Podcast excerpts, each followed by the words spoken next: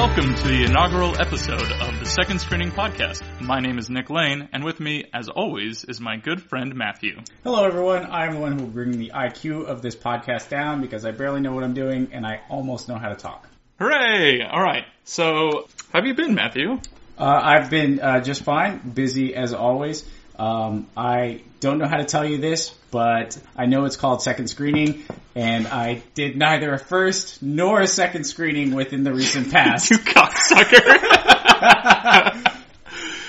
yeah, so the idea of the podcast is that we will pick a movie, watch it once, and then mm, two or three weeks later, within the span of a month, um, watch it again and record both our first impressions and our, our second impressions and then how, you know, how it changed over time. This podcast kind of got started after the latest Star Wars movie, Star Wars 7, A Newer Hope. Um, Soft reboot, perfect. Yeah, exactly. And uh, what happened was that Matthew and I went to see the movie together. I came out elated as can be, as any red-blooded American should, and Matthew came out like a uh, pink-hearted communist who hated the movie. Yeah, as anybody who listens to this for uh, greater than about 30 seconds will figure out, all I do is flip out about the most mundane things uh, constantly and often. That's what we call good content. I hope so.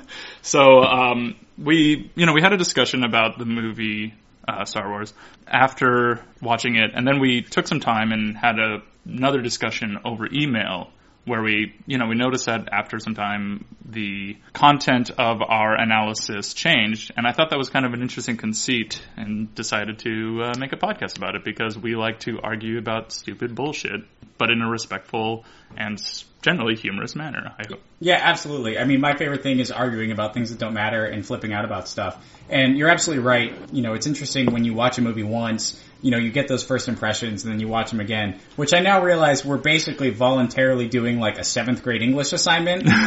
Because I guess that's what adulthood is now, is just doing stuff that you did when you were a kid, except now like you're paying money to do it. Yeah. Uh, and, uh, and that, that gives it importance, you know. That, that's right. So, uh, uh, suck on that, Miss Healy. um, So, uh, and you know, as you point out, the fountain, uh, you know, for everyone who doesn't know me, which I guess would be everyone because this is the first episode, this is my favorite movie of all time. I have a tattoo of this movie on me. So while I haven't seen it the first and second time, uh, as per the rules, uh, I have seen it about 15,000 times. And, you know, I'm just going to throw you into the bus here and say that we're breaking your rules of your podcast on episode one. one. Yeah. So that's usually, a good start. Usually you lay down the ground rules and then break them over time. That's called good storytelling. However, we need to uh, rewind just a second because we actually haven't introduced the movie that we are uh, reviewing just yet. As Matthew mentioned, we're watching, or we had watched, The Fountain. The Fountain is a Darren Aronofsky film starring Hugh Jackman, Rachel Weisz. Rachel Weisz. Rachel Weisz. That's pretty I, much it. I've been screwing up people's names all this week. My friend recently uh, started dating this girl, and her name's Alicia, and I know that how it's spelled, but for some reason, I was when I first was talking about her, I was like, oh, Alicia. Oh yeah, Alicia. Oh, that would be what if she was Hispanic, it'd be Alicia. Yeah, exactly. Yeah, I guess maybe I'm just slowly uh, transitioning to a Spaniard. Well, you know, I mean, in this movie, there is a Spaniard, uh, and it's played by Hug Jackman, who is my favorite actor. So, you know, that's fantastic. Yeah. So we got Rachel Weisz, Ellen Burstyn, Mark Mark Margolis, ugh, and Stephen McHattie. I mean, for the mo- you know, for the most part, this movie there's pretty much two characters, right? You know, it's, it's Hugh Jack or two actors. It's Hugh Jackman and Rachel Weisz, and you, you, main Weisz, right? Yeah, and a collection of uh, other people. Although someone I found to be quite interesting. Crap, who The guy from he? Remember the Titans. The guy from it. Mallrats is Oh in yeah, it. yeah, yes, yeah, He's the one who has to uh, go get the uh, go get the samples from Yeah. the, the old growth Guatemalan tree. Yeah, exactly. That's Ethan Suplee. yeah, of course. if, if I'm saying his name right, it could be Ethan Suplee. I don't know, but he was in Mallrats. That was the first thing I saw, and I was like, man, I hope, I hope he got to see that schooner someday. I I hope so too. So, um, yeah, so we're watching The Fountain, and, uh, you know, I really liked it. I'm gonna give a quick story about my first introduction to the, uh, the movie itself. Back when it first came out in 2007? 2006, I believe. Ah. 2006. Ah. You're close. You're very close. Back when it came out in 2006, I was in the movie theaters and I hadn't watched it. It, it didn't really strike my fancy. I was at the time more of just like a, I'm always a casual moviegoer, but I kind of just wanted to go see like fun movies. So I went and saw some movie. I don't even remember what it was uh, at the time, and I was in the bathroom. This guy came in, and he. Not to say that people who have a certain dialect sound stupid, just this gentleman sounded dumb as hell. He's like, you know that movie, The Fountain? It's, you know, it's one of those movies that you you can only ask the director what it means. And after having watched the movie once, even twice, that sentence structure didn't really work out, but whatever, we'll, we'll roll with it. After having watching it, it is a very easy movie to figure out. It really wasn't, it's not that conceptually difficult. I agree. I mean, one of the things that actually kind of bugs me is people who say things about art, which is you can kind of decide whatever art is on your own. I get what they're coming from. There's certainly something to be um, interpreted by the viewer. Uh, however, I do think that generally most artists kind of have something that kind of they want to portray. And what separates good movies from bad movies, uh, at least a little bit to me, is basically, you know, does the director spell everything out? Um, I think that's bad. However, if the director makes everything so vague in an attempt to be profound, I also think that's bad. And one thing I like about The Fountain that, you know, we'll discuss is basically, I think there's multiple ways you can go with it. And I obviously have my own theory that I fleshed out over the many times I viewed it. Um, but yeah, in terms of that guy, I, I, I, don't exactly think it's a theory of relativity. I mean, I think that, that, that a, a casual viewer could kind of figure out something, or at least get an opinion after a watching, but you know how the Americans are. Yes, exactly. Which is to say that we are Americans as well. We're dumb as hell. We're dumb as hell. So to give a brief plot synopsis, Hugh Jackman's character Thomas is a neuro- neurological surgeon. It seems like he's a research scientist. Yes. Uh, studying. If I can stop you here. Okay, so, go ahead. so, so, You know the movie better, so please go ahead. well, yeah, so I I actually want you to explain it because you recently watched it, but I'll, I'll probably jump in because I'm that kind of guy. So, Dickhead. Yeah, that's he's not wrong. So there's usually three kind of characters that Hugh Jackman plays, and and I think it, it might be best uh, if we kind of stick with them just to, to keep the timeline straight, because that's usually where most people go off the rails with the fountain, right? Okay, Is- I think trying to figure out the timeline, and so or if there is a timeline, I'm not saying there is, but basically there's Tom the astronaut, so he's kind of in the bubble, which Okay. is a spaceship. Yeah. There's Tommy. Who is the doctor, and I believe he's a neurosurgeon. And there's Tomas, Oh, who's and- the conquistador. Okay. And so, you know, so, All right. okay, I wasn't. I didn't actually. Wow. I didn't even know that his name was Tom Creo. Uh, Yeah. I didn't realize when he was in. I call it the Snow Globe, uh, which is the astronaut Snow Globe plays. and so yeah, so Tommy, I, I should say, Tommy is the neurological surgeon who is researching a cure for uh, tumors, uh, cancer, Yeah, for cancerous cancer. growth, uh, Yes. growth, not well, gross cancer, Yeah. cancerous growth. And the you discover that the reason why he's doing that is his wife Isabel is Izzy. uh, Izzy, sorry, Yeah, Rachel Weisz is sorry. Izzy and Isabella. Ella is the Queen of Spain Yeah. um, from the Conquistador timeline. Yeah. So uh, yeah, I I just remember as Isabel. I don't really care for the name Izzy. It reminds me of the pizza joint. Is the reason why. There was a pizza joint uh, that had like a buffet style, like with pizza, called Yeah. Izzy's. Yes. And so I could never. I was just like Izzy. I'm like, no. I'm gonna need you to be a little bit more esoteric so that our audience can really connect with us. yeah, exactly. Yeah. So I, I don't know. I never cared for Izzy. Okay, no, fair enough, fair it's also a diminutive name, and I'm not a I'm not a huge fan of diminutive nicknames. well, Izzy goes with Thomas, right? yeah, or Tommy, I should say. Oh yeah, sorry. Yeah, Izzy goes with Tommy because Yeah. they're both hip and cool. They know what the kids are about. I guess, getting they- and fighting cancer. you know, when I was a young 26 year old, I'm guessing was their age at the time or whatever, I was getting cancer all the time, and then you know, and then we had to fight it, much like the Scooby Doo gang. Jinkies. Yeah, so he's trying to fight the cancer that his wife has, and he is researching this via different treatment methods on their not they're not monkeys, they're they're baboons of some kind. Yeah, I'm not sure. Yeah, I, I remember his name is Donovan. There's Uh, Donovan, and then there was Donovan, and then there was the second one who is Kane. And I thought that that might have had some importance, but I realized it doesn't at all. I thought they were both Donovan. No. Oh, this is what I get for not watching the movie. Yeah, you you suck. So there's Donovan, and I was like, okay, that's a pretty standard name. That doesn't mean anything. But then I saw Cain, and I was like, holy shit! Now we're getting into the allegory of some kind, of Sure. a biblical allegory. And it doesn't actually play out. I think they were just referencing it. It would have made sense if like the first one was named Abel and there was like a transfer between Cain to Abel that killed Abel. That would have played out, but Sure. it didn't. It was just we're naming it Cain because we're referencing the Bible, I guess. Fair enough. Yeah. And uh, that was that was the only part where I was like, this movie's dense with allegory and metaphors, Yes. and that was one of the times where it didn't really play out. Gotta have a red herring every now and then. Yeah, again. exactly. Going right Yeah. back to Scooby Doo. Yeah, exactly. And so, tangent. Did you ever watch the cartoon A Pup Named A Pup Named Scooby-Doo? Scooby-Doo, yeah, And there was a Herring. character named Red Herring. I loved it. Yeah, He was- well, I mean, I was a kid and I didn't know what a red herring was. And Yeah. I was like, and he had red hair, and I was like, oh, that's kind of funny. And then I watched it as an adult, and it was, it was like, what?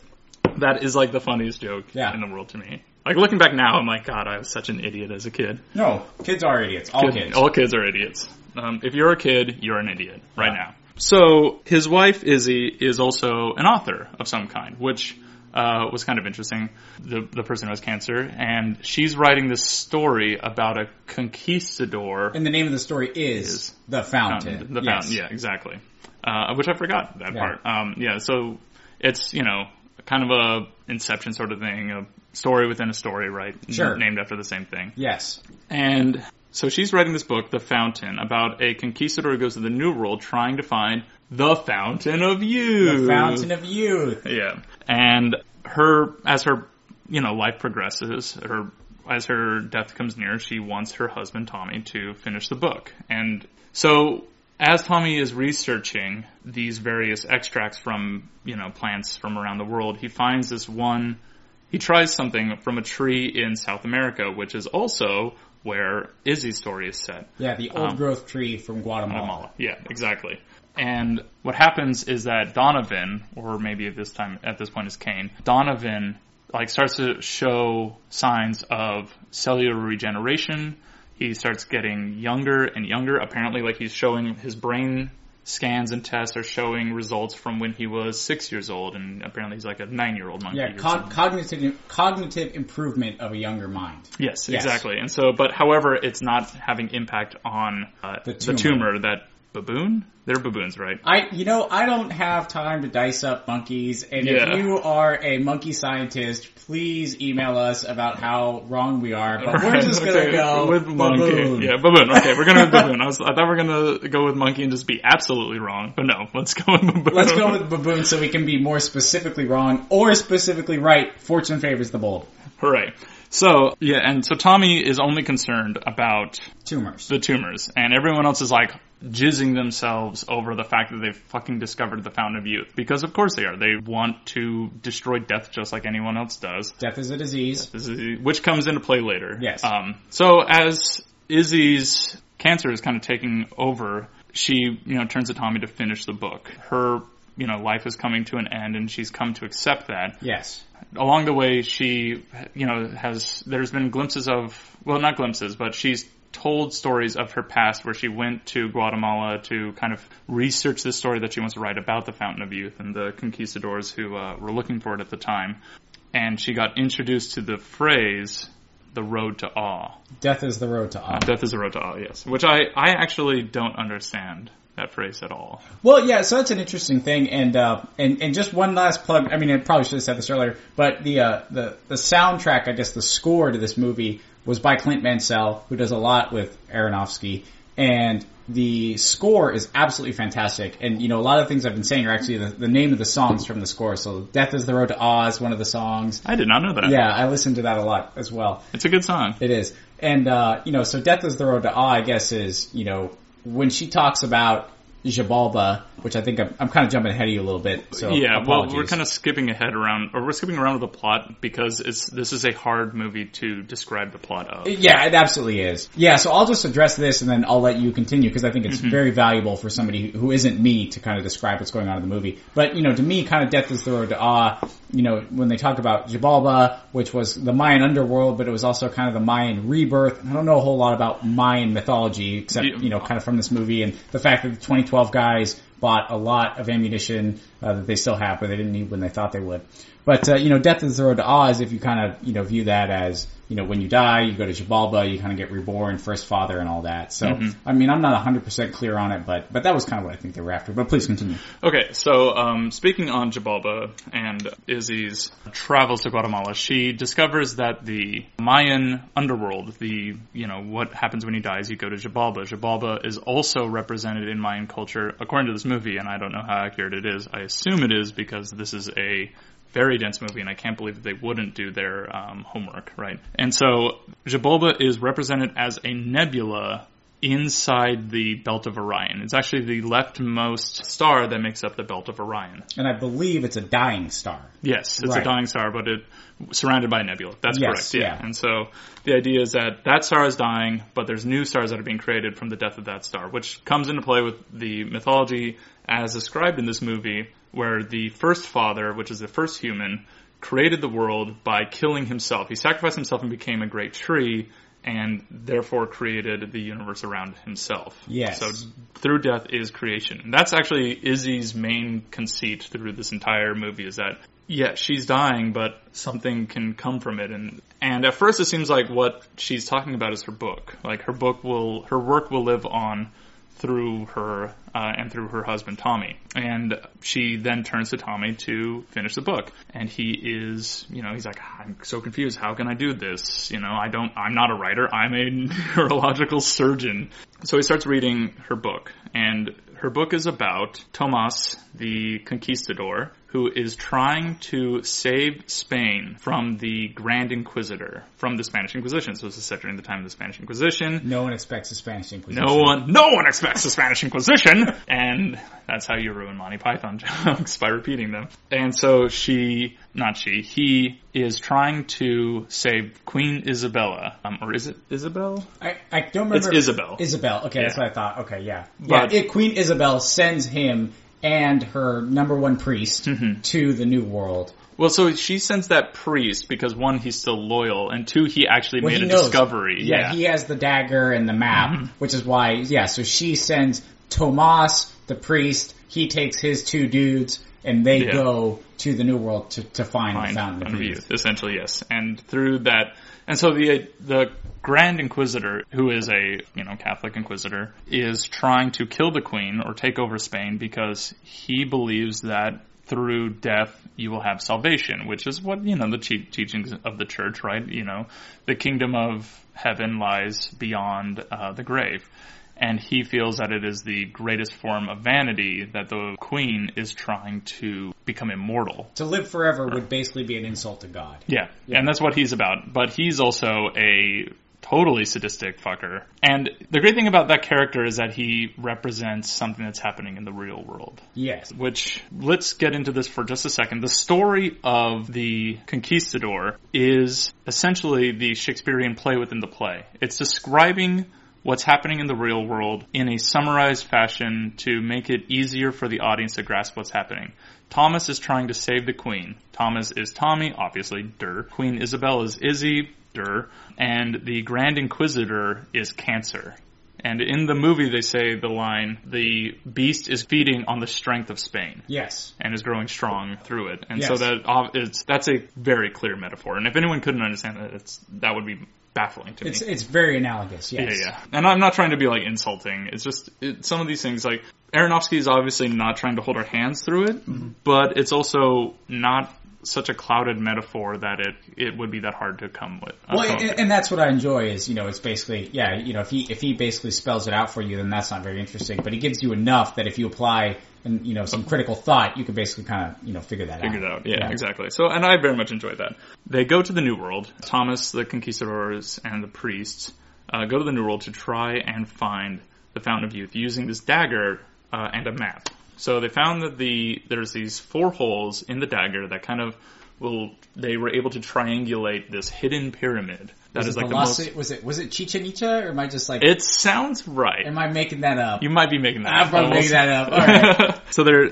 they're going and they're lost because it's the fucking rainforest. Of course you're going to get Well, lost. also that's analogous to, to Tommy trying new things and new things and not getting it. yeah, Basically going in circles metaphorically and literally. and literally. and so the the other conquistadors, or I don't even know what they are. He's a conquistador. The other people who are there, who are soldiers, They're conquistadors. I guess so. yeah, I mean, Um, you know, the, you know, he, he's in charge, but they're still conquistadors. I, I They're guess also his the case. bros. Yeah, supposedly. Yeah. So they're uh, they're frustrated because they can't find what they're looking for, and that obviously is analogous to Tommy's own feelings, where he's fucking frustrated because he cannot. He keeps getting close to something that will save his wife's life, Yes. but he's not quite getting there. Yes. And then all of a sudden, there's this like great discovery. The priest has found the hidden pyramid, which is like this kind of interesting scene where he's like standing like where he feels like he should, and he holds the the dagger up to the sky, and the He sees the stars. the stars Yeah. line up with Xibalba in the middle. Yeah. And then he starts walking away confused. And then there's like a flash of lightning and the rain comes and it washes away this mud that he was standing on to find a placard in the ground, Yes, essentially. yeah, a piece a, of stone, yeah, in the ground. which the dagger plugged into, into, yeah. and then I believe the blade pointed in the direction they needed to go, right? Yes, Yeah. and but then he looks up at the direction of the blade, and this is the part where it's like movies are movies, right? It Yeah. kind of pulled me away for a second where he looks up and there's a flash of lightning and there's a fucking pyramid there. Well, you know, rainforest, Yeah. yeah. you know. And so that was uh that was the only part where I'm like, all right, come on. So uh yeah, it's like you couldn't see a pyramid in the dark, and I get it. Like it's supposed to be he's in the rainforest and it's true darkness, but from the perspective of the audience, which is a omnipresent or omniscient viewpoint, everything was really well lit, and it had to be because it's a movie, and I get that. I I get it. It was just one of those times where I'm like, that could have been done a little bit It could have differently. been done a little bit better, fair enough. Yeah. So that was one of the few niggling points I had. So they go, the conquistadors go after a big fight, which is the Tommy's frustration boiling over. Almost all of the conquistadors are killed except for two. Yes. And the priest is killed. Correct. Um, so in a sense, his guiding way is destroyed, and he has to just move forward on this one path. Uh, yeah, Well, I think I think at that point it's it's basically he has to take the leap of faith, right? Because the authoritative position is now gone, and so Mm-hmm. Yeah. the question is: is he going to take that leap of faith and go on his own or not? Yeah, okay.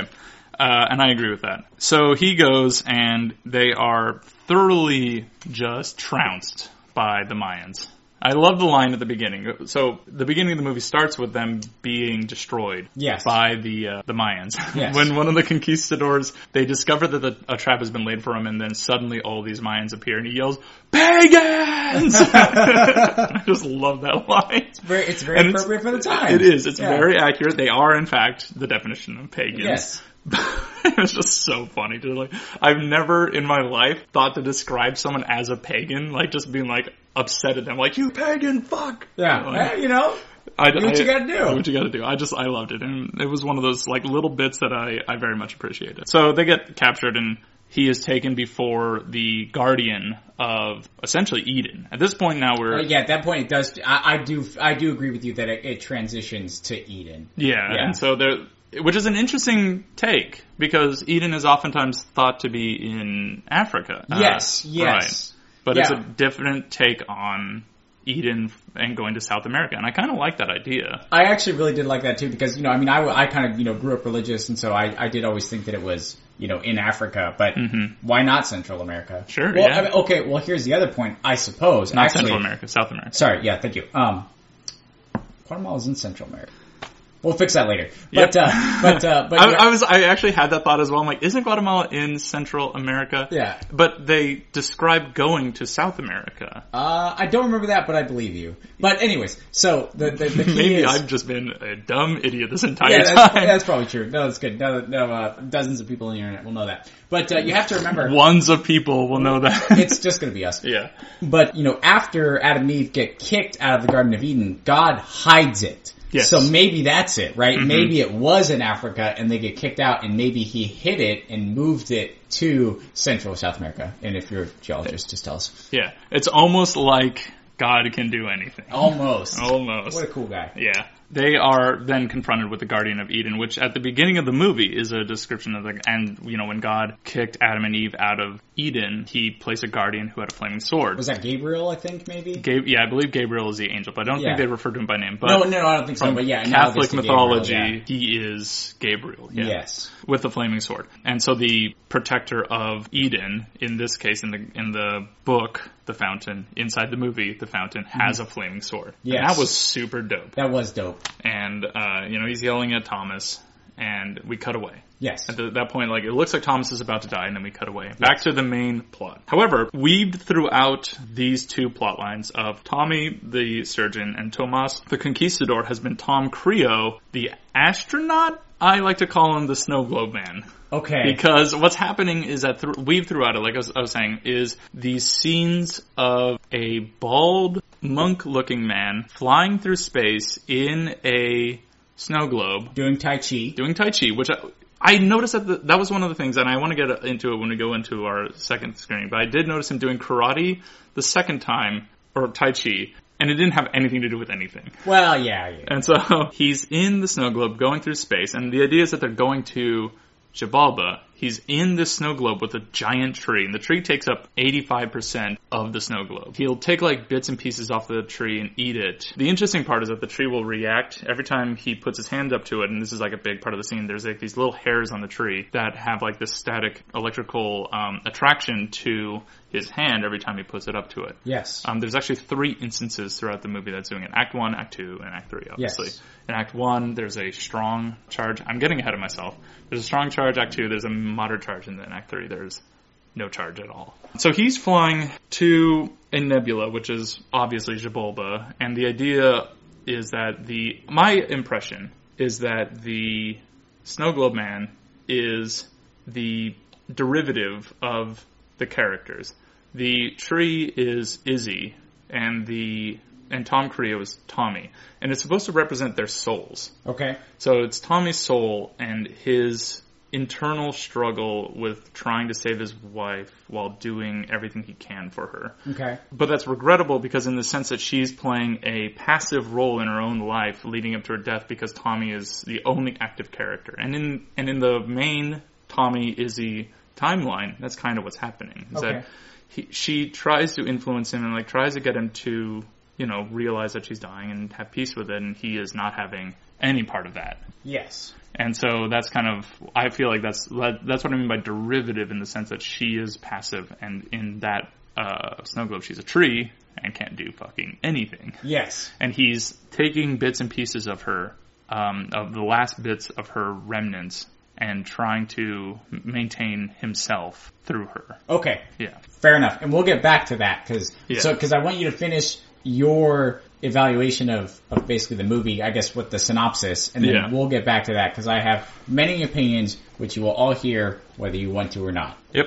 So as the movie goes on, like Izzy is in the hospital, she's dying, and Tommy's trying to save her life, and we're we're cutting out like all th- we're doing a bit of a disservice. Um, Well, you have to watch the movie. you have to watch the movie. You have to watch it. It's it's an incredible movie, Yeah, yeah. and so the Tommy's in the she's in the hospital, and Tommy's with her, and he's trying to like you know comfort her, but at the same time he keeps getting pulled back to his job, trying to find a cure for her. I mean, it's his last ditch effort. Yeah, exactly. And you you come to realize through watching this movie, particularly through that super hot bathroom scene. That is hot. Yeah. I'm gonna I'm I'm going to wrestle my wife into a bathtub and then get my clothes all soapy and then drag that throughout the house. Yep. And then now we're way better than we were before. Yeah, exactly. That's how you fix relationships Yeah. is soapy bathroom sex. Nailed it. Yeah. Not to say that Matthew, you have a wife currently. Well, That's a you know. future future tense. Ladies. Ladies.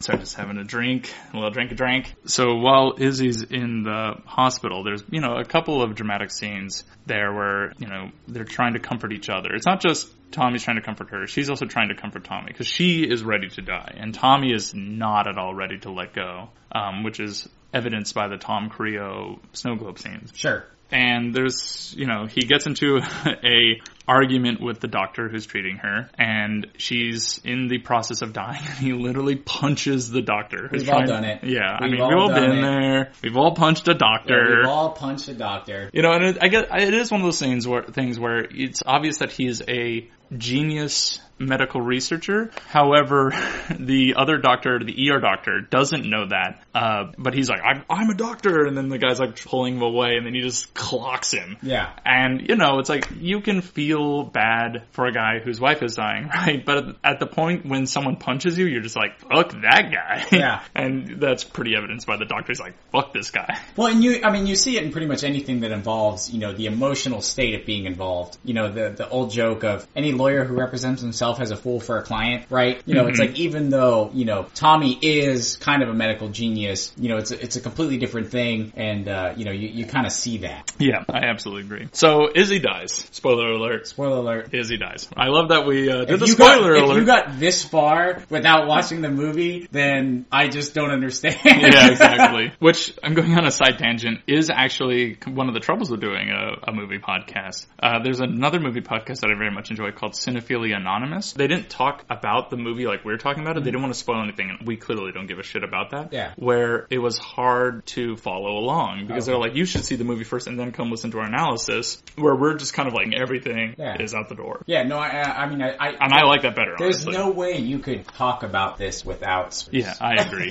this movie definitely. Yeah, Izzy dies. Yeah, so Izzy dies. We cut back to Tom Creo in the snow globe, the astronaut, and they're approaching the nebula. They're in the nebula actually. They're approaching the dead star, and from there, like Xibalba. Jabalba, she's supposed to become reborn. And that's his belief, right? Is that she will become reborn. And in this kind of is the anal- analogy that if the tree of life bark that they use on Donovan worked, then Izzy would become reborn, Yes. right? But that doesn't happen. Izzy dies, and Tom Creo reaches out his hand and nothing happens.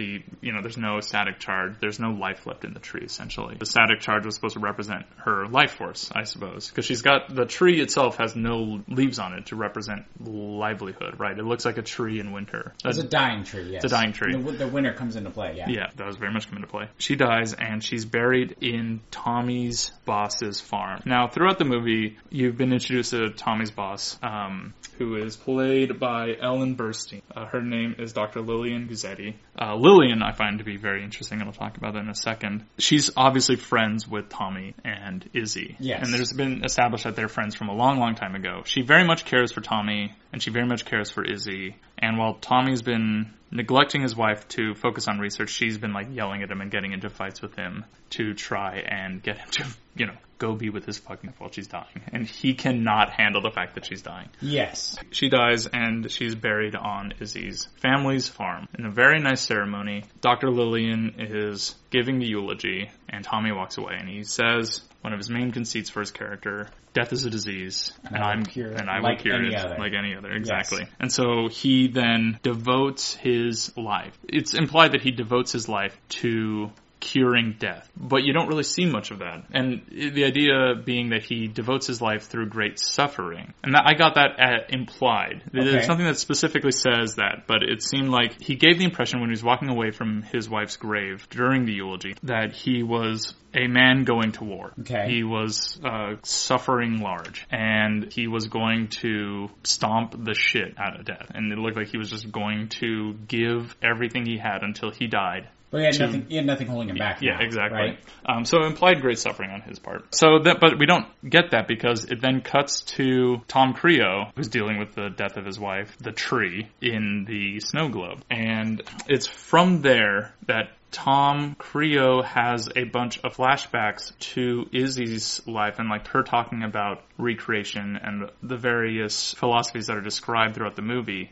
And he comes to the realization that he must leave the snow globe and meet Xibalba first. Okay. So he then realizes, this is the soul of Tommy, realizes that he must become reborn himself so that in a way Izzy can be reborn. In a way. Okay. And through that is through her work. Sure. So he, Tom Creo, he climbs up the tree that is representative of his wife Izzy and leaps out of the bubble. You call a snow globe. yeah, leaps out of the snow globe Yeah. in, and meets Xibalba head on. in full lotus. Yeah, in full lotus. So it's Yeah. like uh, it was. I was watching it uh, with someone, and she thought it was kind of like cultural appropriation, right? As a Western culture taking Eastern culture. While I love the cinematography and the Im- the imagery involved in this movie, it definitely felt like something out of a Spencer's uh, gifts, where it was like it felt like a black velvet neon like dark light Yeah. poster, where he's just like So a guy, so Hitman. yeah, so Hitman. Well, I mean, I think you know, I'm not. I know white guy, known about Eastern culture a little bit. I, I believe that Buddhism has like the six stages, and it's Mm-hmm. all everything's a cycle in Buddhism, which I think everything's kind of a cycle in Mayan culture as well, or at least kind of their their you know religious uh, beliefs, which is you know you'll see throughout the movie. But um, you know, so i- if you accept that it honors Buddhism like that, it represents it with the the, the cycles of rebirth and etc. And then also uh, supposedly Hugh Jackman, it took him like 18 months to get full Lotus for Oh, this role. Supposedly, really? same thing with Tai Chi. So okay, that's interesting. yeah. So then he basically becomes reborn and he is destroyed and through his destruction or the, that character at the time was destroyed by Xibalba and it dumps all of his essence into the, the snow globe that holds Izzy. Uh, as soon as he does that, it cuts back to Tomas the Conquistador about to be killed by the Guardian of Eden. And the Guardian of Eden then like sees Tom Creo, the astronaut, Yeah. uh, in full lotus and then realizes like uh, oh it's the first father holy crap and then like supplements himself on the ground and is like please kill me like through you is like our, our road to awe Yeah, death is road to Death awe. is the road to awe, and Tom, Tomas then is like, "What the hell is going on? Like, who is this weirdo?" He kills the Mayan guard. Dutifully, Dutifully, yeah, like, which the Mayan guard was presenting his throat to him to kill him, so Yes. that he could then enter Eden. Tomas then enters Eden, which is this really beautiful tree, like with this well maintained like pool. yeah, kind of. Yeah, and I kind of like that. The pool was really cool. I, I thought that was very interesting. And then he goes up to this tree that looks exactly like the tree that represented Izzy in the snow globe. Yes. And from there, discovers that if he stabs it with the dagger that he had, and then he had been stabbed by the Mayan guard once and was about to be killed, and he was bleeding out of his side, he put the sap on his wound, and that healed his wound. He's like, holy shit, this is dope. Then he fucking stabs the shit out of the tree, and like all this like It's sap. sap, but Yeah. it looks like glue. It looks like well, Elmer's it glue. looks like Elmer's glue. Yeah, yeah. Um, so he just like starts drinking this stuff and he's like, I'm gonna live forever, bitches. So he starts drinking this. He's like, yes, I'm gonna take this back to Isabel and she's going to be my Eve, Yes. which she says earlier Yeah, in the movie. say, yeah, yeah, I will be your Eve. Yeah, I will be your Eve. And he's like, yes, this is to be awesome. I'm totally to bang the queen. And then he has this abrupt reaction where these flowers start sprouting out of his body Out of the wound. out of the first. wound first, and Yeah. then just like takes over his body, and he Yeah. is just destroyed by nature. Yes. Which is to say, which is uh, which is obviously obviously an analog that you can't kill death. You can only accept it, right? Which I, that's what I took from it. I don't know if you agree. You can see where I'm coming from. Yeah, no, don't. I see. I absolutely see where you're coming from. I mean, that was. I mean, you know, that's. We'll get to that part later. Yeah. Yeah. So he, Tomas the Conquistador, dies, and Tom Creo, the astronaut, has sacrificed himself for Izzy, which is uh, which is to say that he, Tommy, has died and then become reborn. Tomas the Conquistador has died, but then be reborn in the form of flowers. Tommy ends the movie by going back to his wife's grave and planting the seed of a tree so that she can be recreated, reincarnated in this tree, and that will be her road to awe. And that thus the movie ends. And scene. Scene.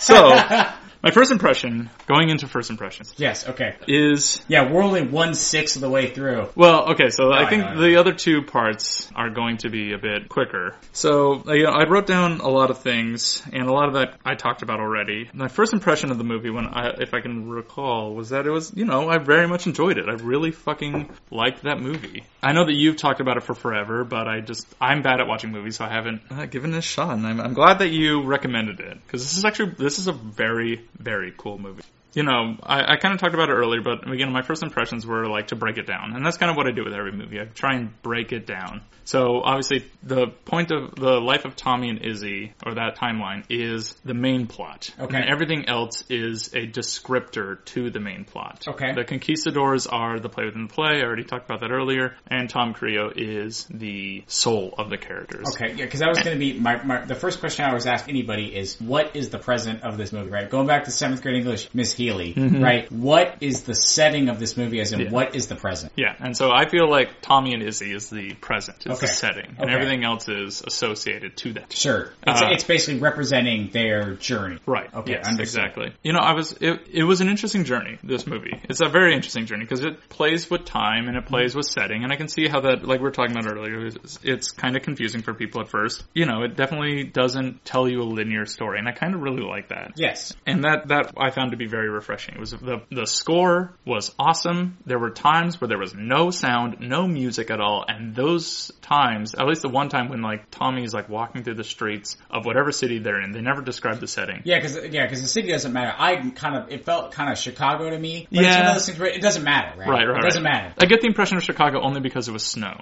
Yes, well, that was that was part of it, and you know, in Illinois, it's the only place where you could have a city. Well, I guess not the only place, but it's a place where you could have a city like Chicago, mm-hmm. but still have a country farm. Yeah, right. right. Because uh, we actually, Matthew and myself, recently took a trip through Illinois. Yes. And the city was a city, but then everything outside of it was like these beautiful rolling hills and sometimes mountains, um, and palatial like farms. It was actually quite interesting. Yes, and actually, now that you mention that, I take back that I think it's Chicago because I did not see one construction cone as he was driving into the city. So I don't think it's Chicago anymore.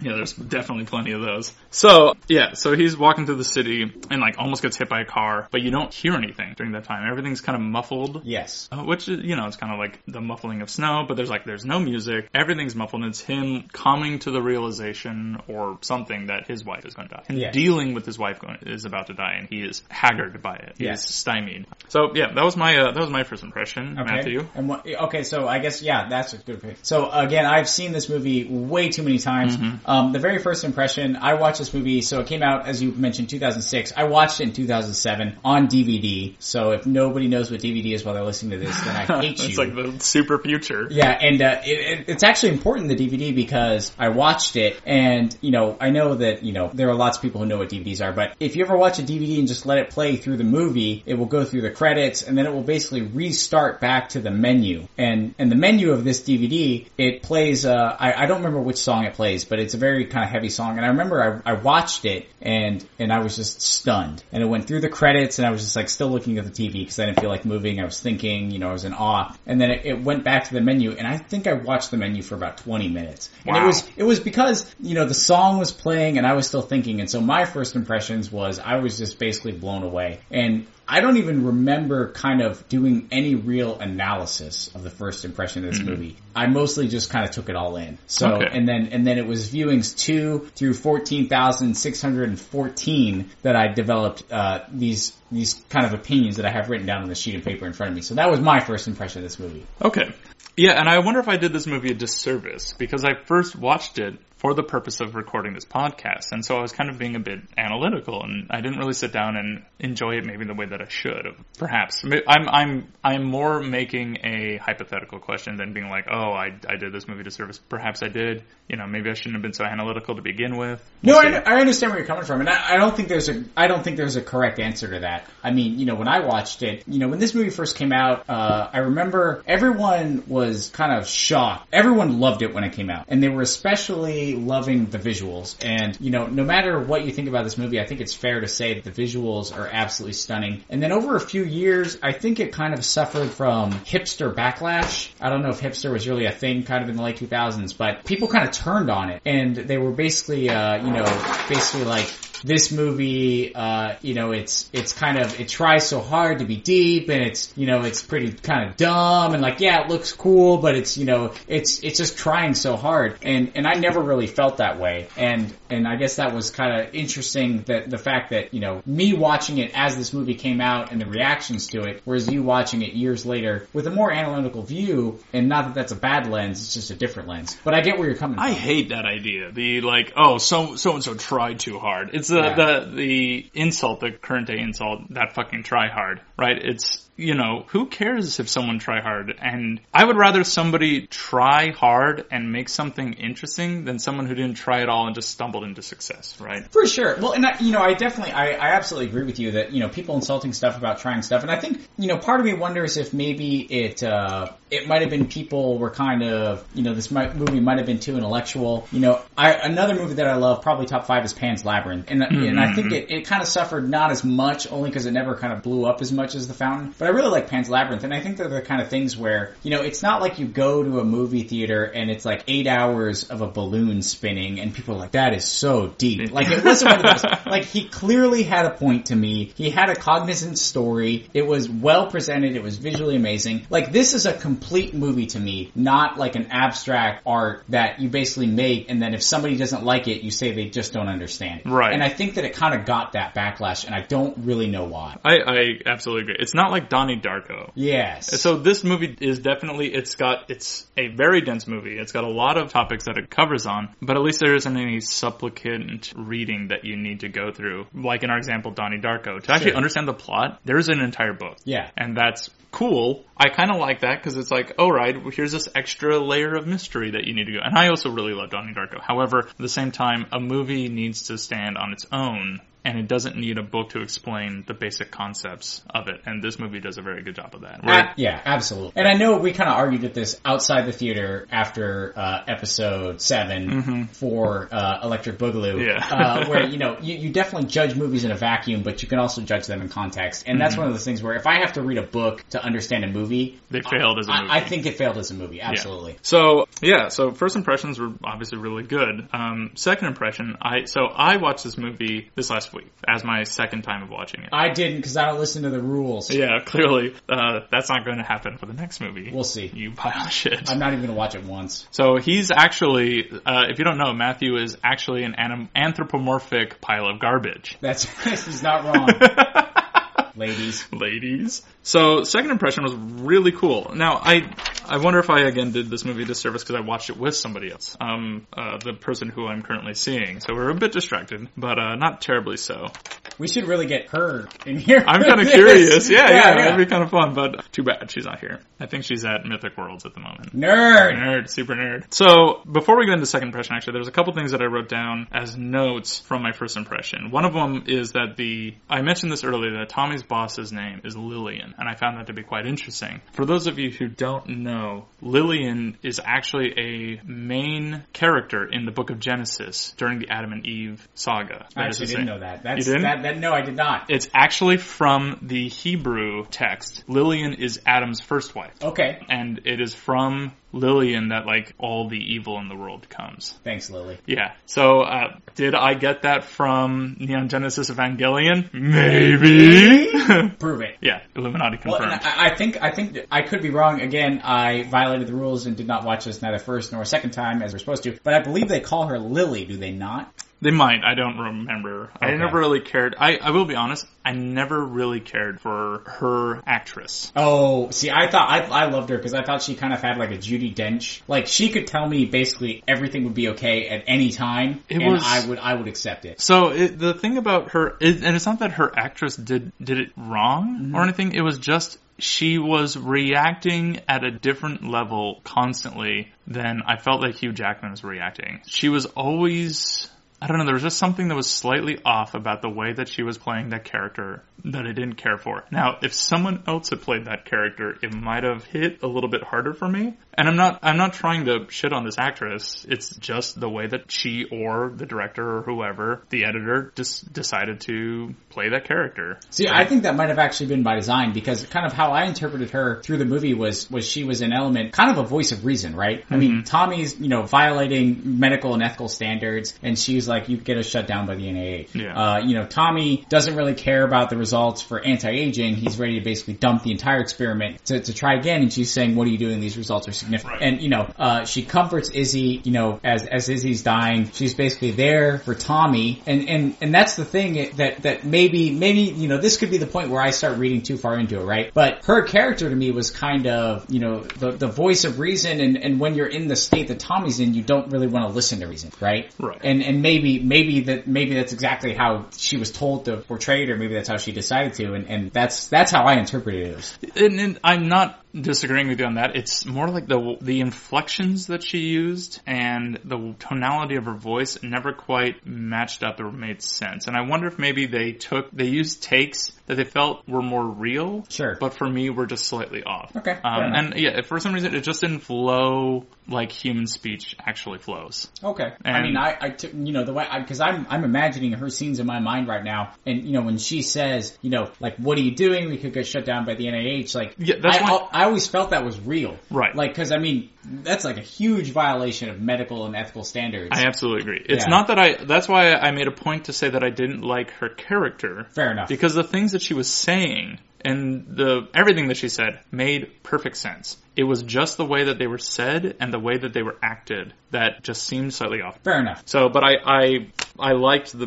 I'm not trying to shit on her. I liked her. I think that she's a great actress. It's just her role in this didn't really uh, pan out for me. I accept your point. Okay, I love that. Uh, so I got a couple of the notes. One of them, uh, Creo is Spanish for create. Yes. Yeah, so I like that. Um, he's obviously being recreated. I like that. Playa is Spanish for beach, and I've just exhausted my 10th grade Spanish. Hooray! Proceed. There we go. One of the other notes, I've got two other notes from my first uh, viewing. Donovan is Irish by uh, like where the name comes from, and For that beach. Yeah, that doesn't mean anything. I, I actually wrote Donovan is Irish doesn't mean shit.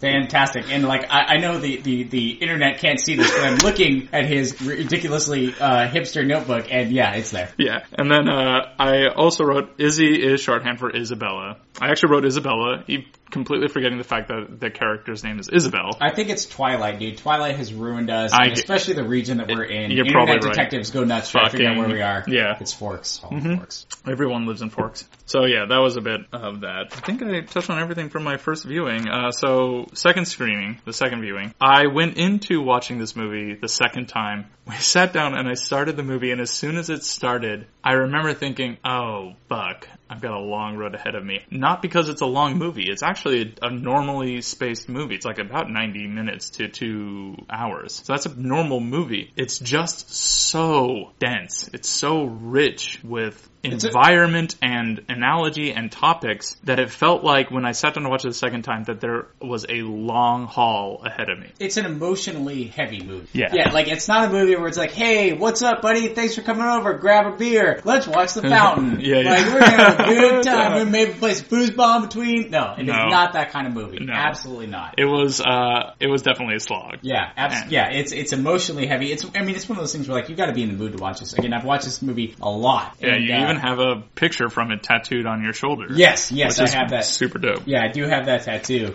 and uh, we'll post that somewhere. And uh, yeah, you you basically you know it's uh, somebody described uh, one of our buddies described a motorcycle, uh, which is you know if you've got a racing motorcycle, it's not a form of transportation. You have to want to be on a motorcycle, and that's how I feel about a fountain. It's Yeah. the, the fountain. It's not a movie. You have to want to watch the fountain. That's also actually how I feel about most fountains. You you have to want to watch a fountain. yeah, you have to want to watch a fountain.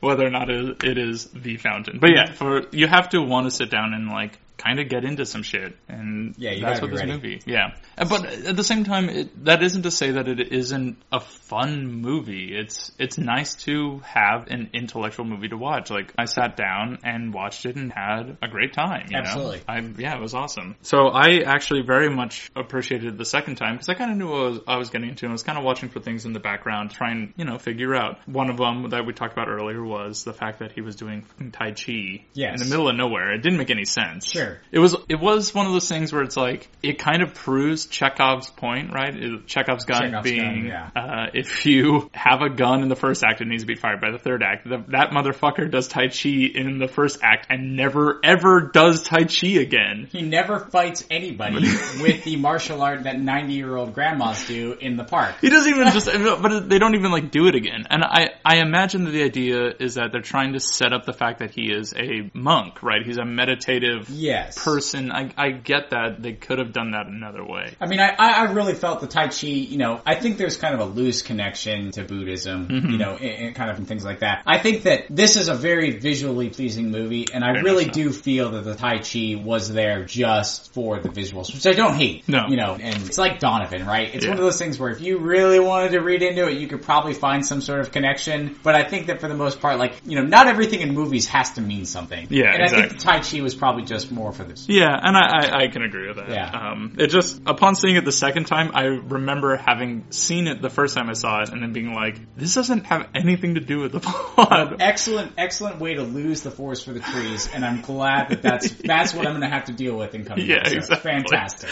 So,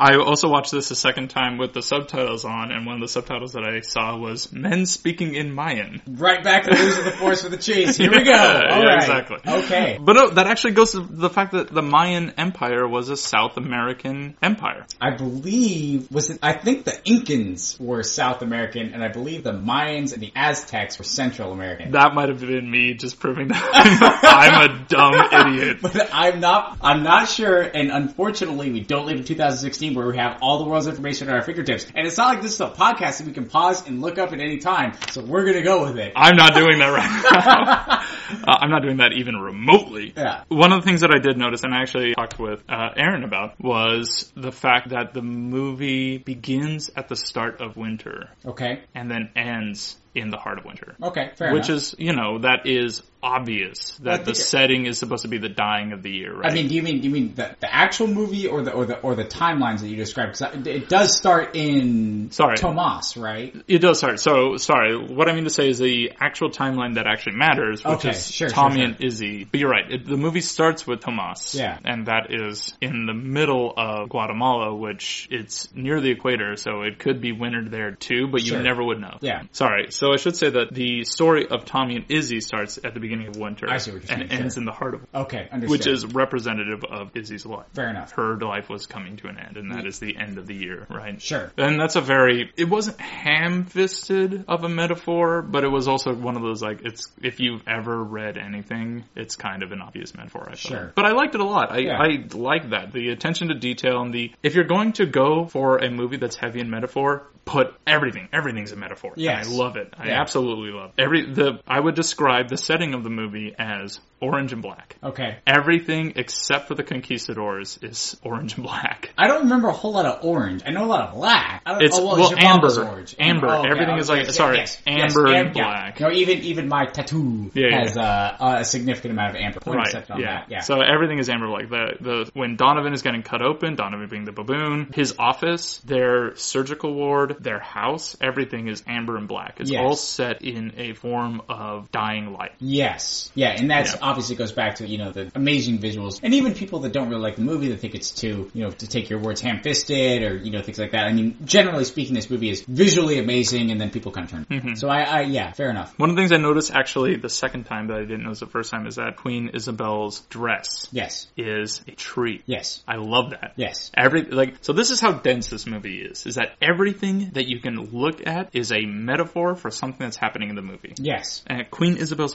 dress is a tree. She's a tree. Yes. Turns I mean- out she's an ant. Uh, yeah, well, te- I mean, you know, like I said, I've you know I've seen this movie a lot, and and every time I watch it, I basically kind of discover just something new, just because you know every time you see it, you know, it's one of those things where there's just so much happening as you're pointing out. You see something new. hmm I love that. That- And that was something that I, I that I came out with, and I think that if I watch it again, something else will pop out to me. Absolutely. I didn't. I wrote down uh, room 620 important, and then I never went and looked up to see if the the number 620 was actually important to anything. I Well, wonder that was it- her hospital room, right? Yes. Yeah. Uh, but th- there was a point where they kind of like he was standing near the sign and they kind of focused on the sign number Mm-hmm. rather than him. Like the I noticed that the cinematography did this like slight blurring effect on him and kind of focused on the number. And I wrote it down and then I never went back and looked at it This up. is just like our mystery room where you, Yeah, like, you wrote down the color important. yeah, important. exactly. Yeah. was like seven one seven zero. Why? yeah. No, and this is one of those things where actually, I mean, I don't think that I focused on that, and that's very interesting. And I'd be curious. This is one of those things where you go like look up Genesis six. I wonder if it's a. Bible verse is Yeah. what I'm, and I wonder No, if it's actually enough. the Bible verse from the beginning. Yeah, it probably is. Um, go ahead and tell me about your your impression the multiple times that you've seen. it. I mean, you've already talked about your impression from the first time that Sure. you saw it. I'm curious if maybe you can talk about it from your impression from multiple times. Yeah, absolutely. Yeah, so this will be one of those things. This is probably actually a very good point for that because this movie, we broke our rules. Number one, we're gonna fix it later. You know, I've seen this movie a lot. Um,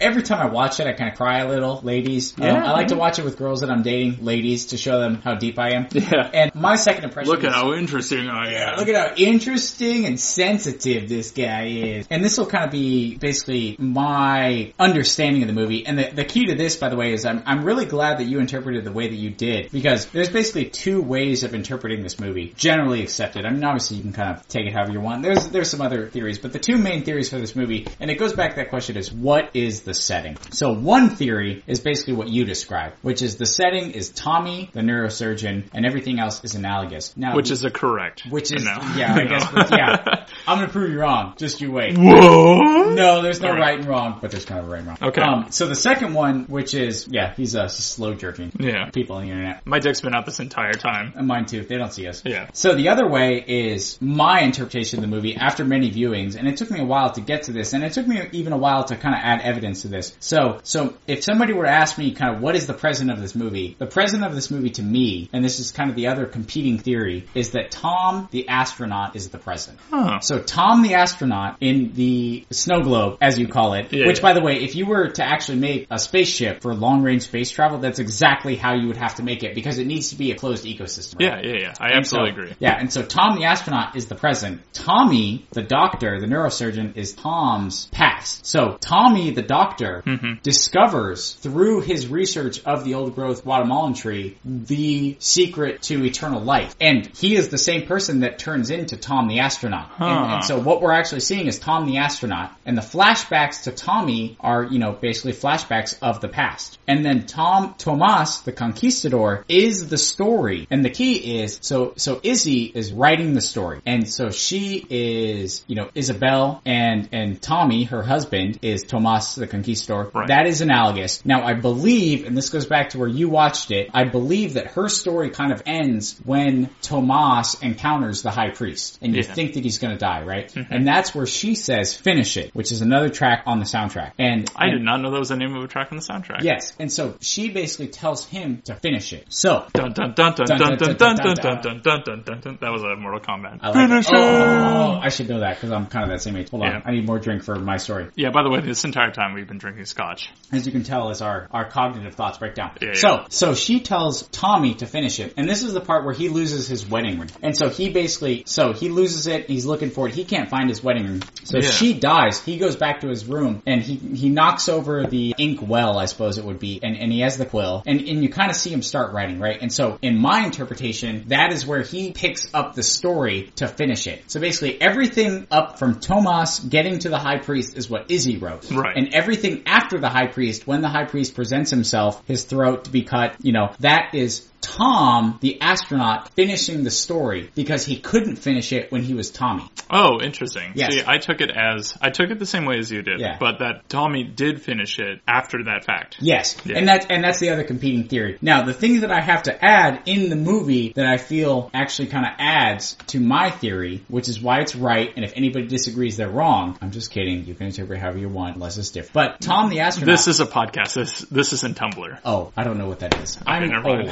Oh, Um, okay, so, so, so when Tommy the Doctor loses his wedding ring, he goes back, he knocks over it, and he grabs the the fountain pen, cute, Mm-hmm. Yeah, and, yeah, and he knocks over the the thing, and he tattoos the wedding ring on his finger. Yes. Now, Tom the astronaut has that same tattoo, and I don't know if you noticed or not in your second viewing, but Tom Mm-hmm. It's the astronaut well also faded. Well, he it's what it's faded, and he also has all of his rings up his arm, and what he's using to tattoo himself is a broken fountain pen. Yes, I did notice Yeah. And actually, I'll I'll lend cl- uh, credence to this theory that you're positing that the Tom Creo is the present because I remember him having all these tattoos up and down his arm. Yes. Much like the ring of a tree would have. Yes. And I just thought it was kind of a an interesting visual thing that they were doing to the, describe time. Yeah. But where would he get the time from unless he was an immortal being? Yeah. I kind of I dig it. All right. Yeah. Okay. Well, I can I can dig it, sucker. Can you dig Dig it? it, sucker.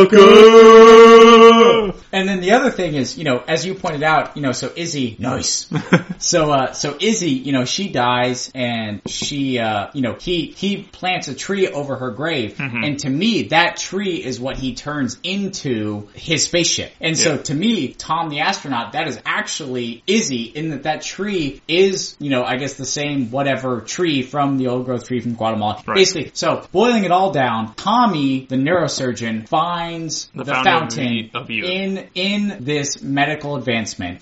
Too late to save Izzy. Mm-hmm. Yeah. And basically, he plants that tree over Izzy's grave, and then be you know over. I guess it would probably be what hundreds of thousands of years based Yeah. on how far away Xibalba is. You know, he basically was traveling through the universe, going to Xibalba, basically bringing Izzy to Xibalba. Yeah, yeah. And and, It's, like, and it's not even hundreds of thousands of years. That like Orion is many thousands of light years away, right? yeah, I think so. Yeah. Well, well, the first star, because the funny thing about constellations, if you don't realize, is that they're not a two-dimensional Well, object. yeah, yeah, so true. the uh, that star could be hundreds of millions of light years away. yeah, absolutely. Yeah. So, a- but he a could be an period of time. immortal. He could be an immortal being at this Well, point. and, and that, and yeah, and that's my interpretation of it. Is basically, you know, Izzy, Izzy's tree is dying because he's flying through to Xibalba, and then basically he picks up the story and he actually finishes it, you know, and, at that point, you know, and, and it's kind of analogous to me because, you know, he he gets past the high priest, he goes to the tree, the tree, he drinks the sap, he basically gives up, sacrifices his life. Tomas, the conquistador, sacrifices his life to be reborn at the same time that Tom, the astronaut, sacrifices his life to be reborn, and that's basically the cycle of the movie to me. Yeah. And that's how, you know, that's how I kind of interpret it. You know what? That's a very interesting interpretation. Yeah. Too bad it's bullshit. Well, No. you know, hey,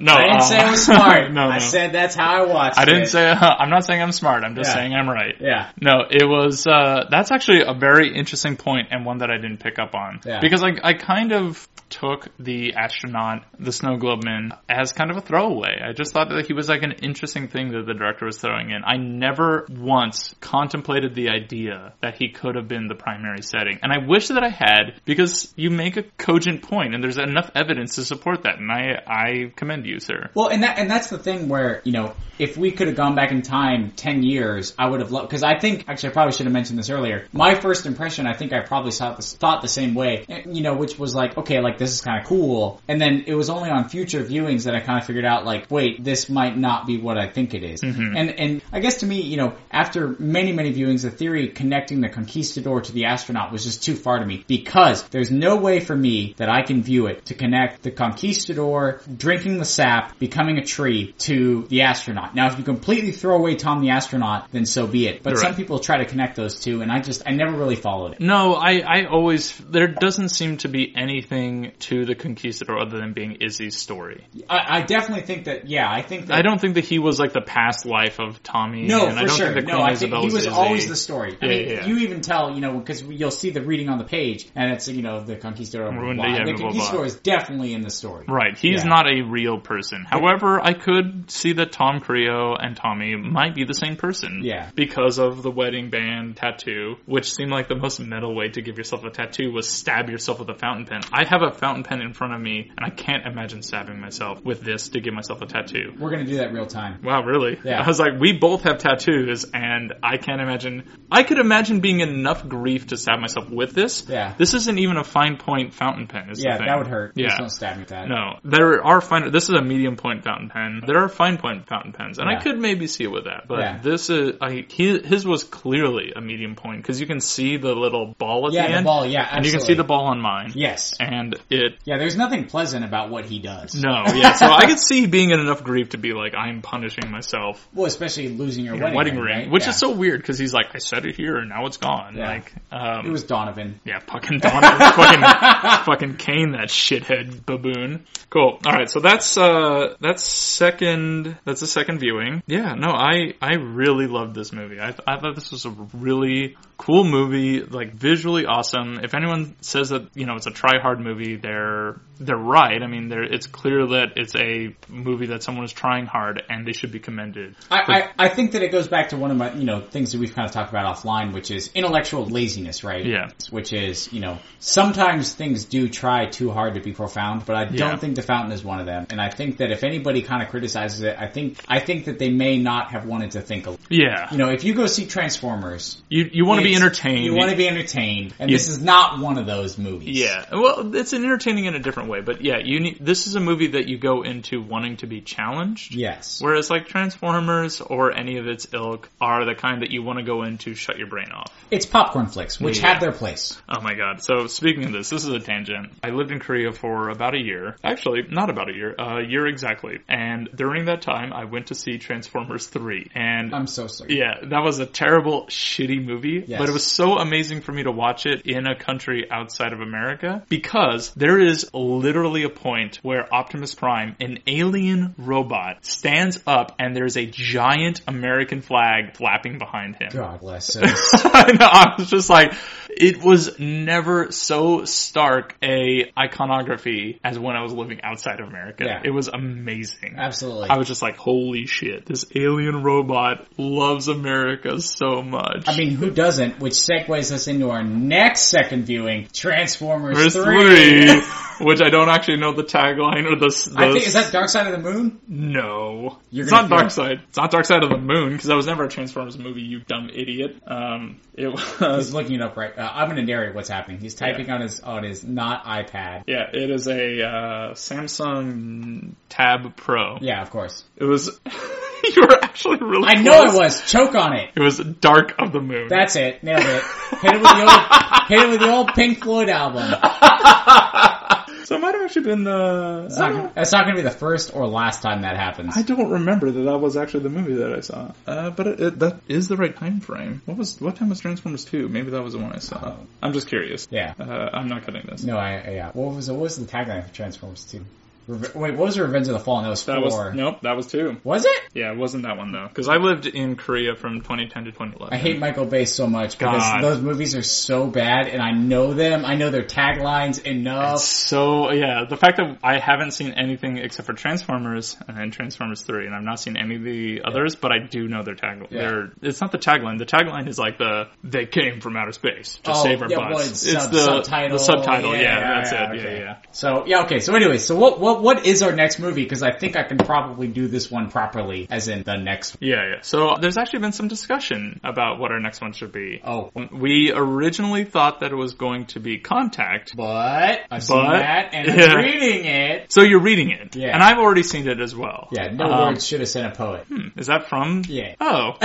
I, I haven't seen that in a long time, so I'll, I'll definitely watch it twice. Oh, we, we we can't break our rules a second time. Okay, so I think that the next movie that we should watch, because of a stupid incident on my part, is the movie Gravity. The movie Gravity. So we're going to watch Gravity next, and the reason why we're going to watch that is because we've both neither seen it. Despite the fact that it's a fairly popular movie, I think that it's going to be decently in our wheelhouse of the movies that we like. Absolutely. And so what happened was that, so Matthew and myself like to go to trivia, and there was a Matt Damon round. Classic Matt Damon. Classic Matt Damon. And he was in the movie Interstellar. Interstellar. Interstellar. Which I've also not seen, but I know enough about it. But I, I'd seen it once. Okay. And we might have to watch it. Yeah, we'll I, that on the list. I super love that movie. okay. But for some reason, in my head, I got Gravity and Interstellar confused. And during that round, it was a bonus point for two points. Yes. I said the movie Gravity, which does not at all have Matthew Damon in it. It has George Clooney and Sandra I was Bullock. say, yeah, I like.